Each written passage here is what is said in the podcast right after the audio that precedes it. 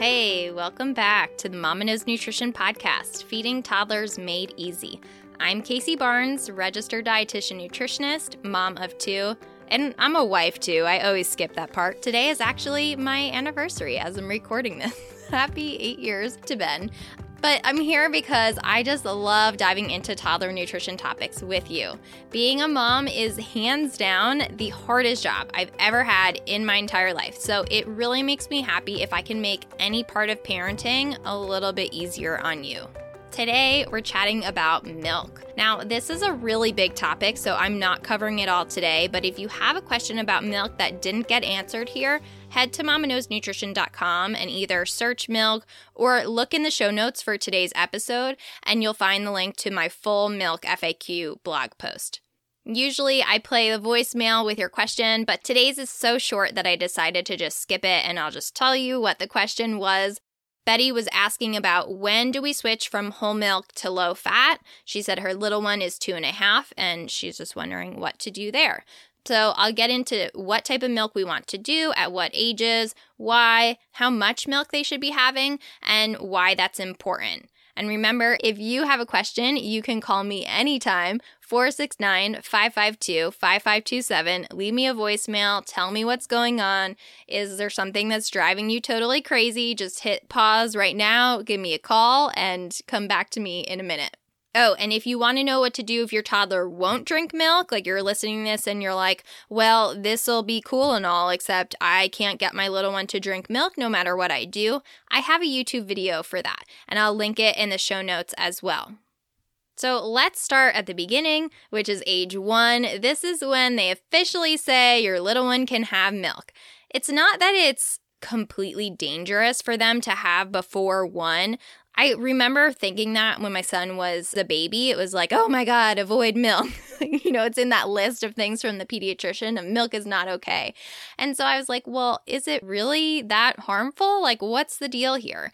And the thing is that you just don't want to replace it as a beverage when they're before one. So, what I mean by that is they're either drinking breast milk or formula or some combination of that, and you can't throw milk into the mix. You really want to stick to breast milk slash formula. And the reason is that one, they get more nutrients in breast milk and formula, and they really need those nutrients before they turn one. And milk can be harmful to their developing kidneys as a baby if they drink a large amount of it. So that's why we really want to focus on the stuff that's made for the babies before they turn one, either the formula or the breast milk, and then we can switch to cow's milk when they turn one.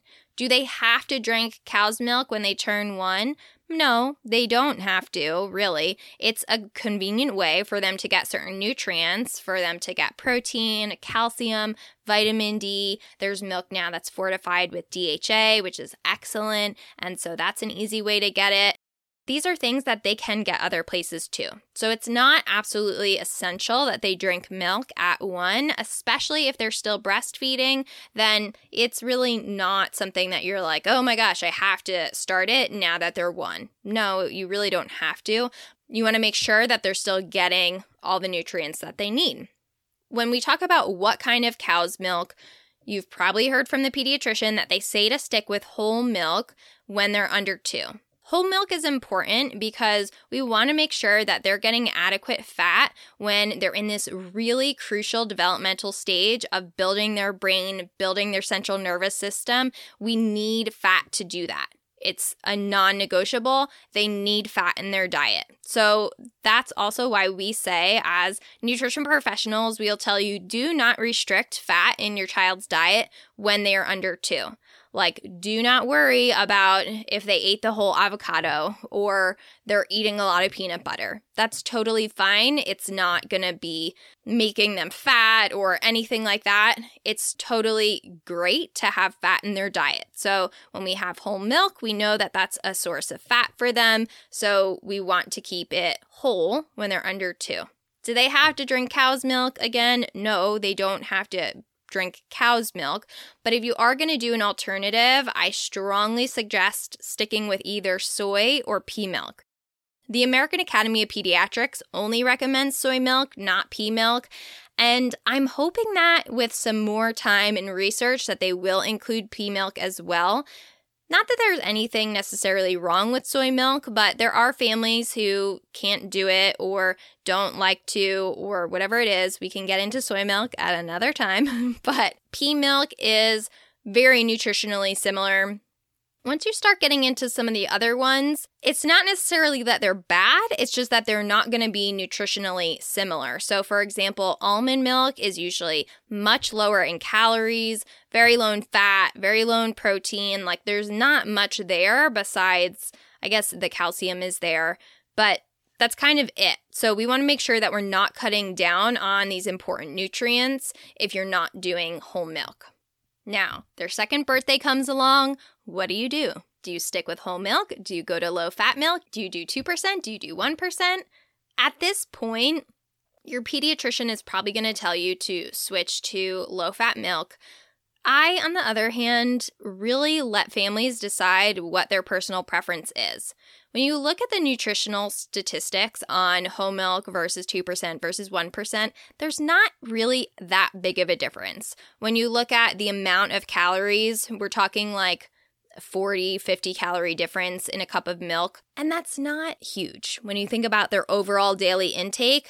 So, we're also not trying to cut their calories. They're still growing. They really need a lot of good nutrition throughout the day. So, I don't really have a problem with whole milk. Yes, there's slightly more saturated fat, and we know that we should be careful with the overall intake of saturated fat. But again, the amount that's coming from the difference between 2% and whole milk is really not something that I am concerned about as a dietitian. So I say do whatever your family likes best. I personally still buy whole milk. My son is six, my daughter is three, and I stick with whole milk because I feel like it's satisfies them better. So I feel like we go through our milk slower when I buy whole milk as opposed to low fat because it's a little bit more satisfying for them.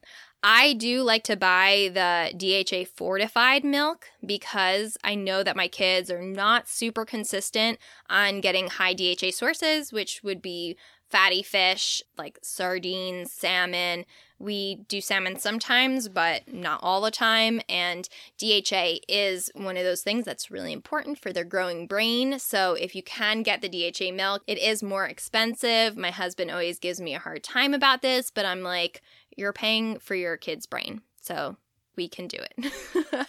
at least sometimes. I don't buy it every single week, but I do at least sometimes. And when we talk about milk, we need to also talk about how much is okay. I know that the doctor will usually ask. And I always think like if I was not a dietitian, I don't think I would know how many ounces of milk my kid is drinking. like I know because of my job and I basically know how much calories are in every single that's like our hidden talent or fun party trick, I guess you could say, as a dietitian. Like, we learn the calorie counts of everything. So I just can look at something, a plate of food, and I like know how many calories are in it. So I just know. But most people are probably like, what? I don't know. I'm not keeping track. We do want to be mindful though of how much milk they're having overall, and I suggest limiting it to about 20 ounces a day. So that would mean two and a half cups. You can measure it out. Like if you normally just pour their milk into a regular cup, you could pour it into a measuring cup to see what your normal pour is like so you can see that way how much they're getting. But I also find that if you just limit to serving it one to two times a day, it would be very hard for them to go over that amount. That would be pretty impressive. So I usually serve it at breakfast and then sometimes at dinner, but not all the time. And then that's my kind of built in way to know that they're not getting too much. If they're having more than 20, 24 ounces a day, and maybe they're also having other dairy, so maybe they're having yogurt or they're having cheese, then I'm kind of like, well, we might not be getting a fully balanced diet if there's that much dairy in the diet overall, because it's going to crowd out other things. And I do want them to get protein from other places. I want them to have plenty of room to add, you know, fruits and vegetables and all that good stuff. So I try to limit it. The other thing, too, is that constipation can start to become an issue when they get too high on their dairy intake. And then iron deficiency can become a problem too if they are drinking too much milk. So keep that in mind. If they're on the other end of the spectrum, if they're really only maybe having one cup of milk a day and they're not having other sources of dairy, then you might say, hmm, are they getting enough calcium? I'm not sure. Now, if you have more questions about cow's milk, like what's the deal with hormones in milk? And do I get organic? Do I get conventional? I answered those questions in my blog post, so I'm linking that in the show notes today. And I will talk to you guys next time.